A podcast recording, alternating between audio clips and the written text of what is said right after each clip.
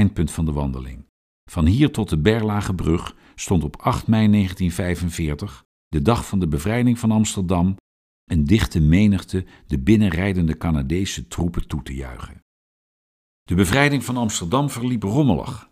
Zaterdag 5 mei 1945 heerste er feestvreugde in Amsterdam over de capitulatie van de Duitse bezettingsmacht. Maar de Duitsers waren er nog. Het kwam tot vuurgevechten tussen Nederlanders en Duitsers. Tijdens zo'n vuurgevecht, op maandag 7 mei op de Dam, die vol stond met feestvierende mensen, vielen 22 doden en meer dan 100 gewonden. Een verkenningseenheid Britse gevechtswagens was die dag de stad binnengereden. Het verzet arresteerde NSB'ers. Een aantal Amsterdammers ging zich te buiten aan wraakacties. Vrouwen die met Duitsers waren omgegaan, moffenhoeren, werden kaalgeknipt. Dan, dinsdag 8 mei, de grootste intocht via de Berlage brug van de Canadese troepen, de nieuwe en zeer tijdelijke bezettingsmacht. 35 jaar later, op bevrijdingsdag 5 mei 1980, deden Canadese oudstrijders hun triomfantelijke intocht nog eens over. De schrijver en beeldhouwer Jan Wolkers heeft dit gegeven gebruikt in zijn roman De Perzik van Onsterfelijkheid van 1980. Wolkers woonde rond 1980 zelf in de rivierenbuurt en wel in een atelierwoning in de Zomerdijkstraat 22, waar eerder Gerrit van der Veen woonde. Als beeldhouwer vervaardigde Jan Wolkers voor Amsterdam een monument ter nagedachtenis van de doden van Auschwitz. Het heet Nooit meer Auschwitz. De gebroken spiegels van het monument weerspiegelen een eeuwig geschonden hemel. Het is sinds 1993 te bezichtigen in het Wertheimpark, dicht bij de Hollandse Schouwburg. Van mei tot september 1945 vierde Amsterdam zijn bevrijding met massale feesten.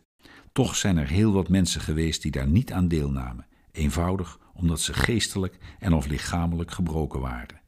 De nasleep van de hongerwinter bijvoorbeeld maakte het nodig dat in Amsterdam 22 polyklinieken voor de verzorging van hongereudempatiënten werden geopend. Officieel georganiseerde feesten waren er op 26, 27 en 28 juni. Op de Dam en elders vonden plechtigheden plaats. In de rivierenbuurt begon dit driedaagse feest al eerder.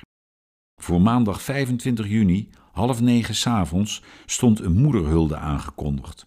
Om onze moeders, vrouwen en zusters te danken voor haar bovenmenselijke krachtsinspanning in de afgelopen vreselijke winter.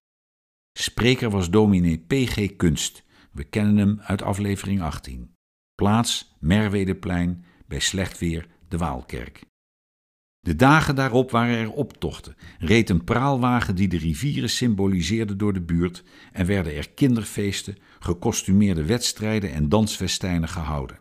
De ernst mocht niet worden vergeten. Daarom omvatte het programma van dinsdagochtend 26 juni een kranslegging op de executieplaats bij Rozenoord. Op Rozenoord, een plek bij de Amstel genoemd naar de rozenkwekerij die daar ooit was, werden in de laatste maanden van de oorlog meer dan 100 Nederlanders door de Duitse bezetter doodgeschoten. Deze executies vonden plaats als represaille voor verzetsdaden.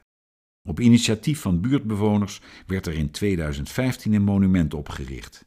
Ieder jaar houden buurtbewoners op de avond van 4 mei een stille tocht van het gebouw van Speeltuin Zuid naar Rozenoord om daar de doden te herdenken.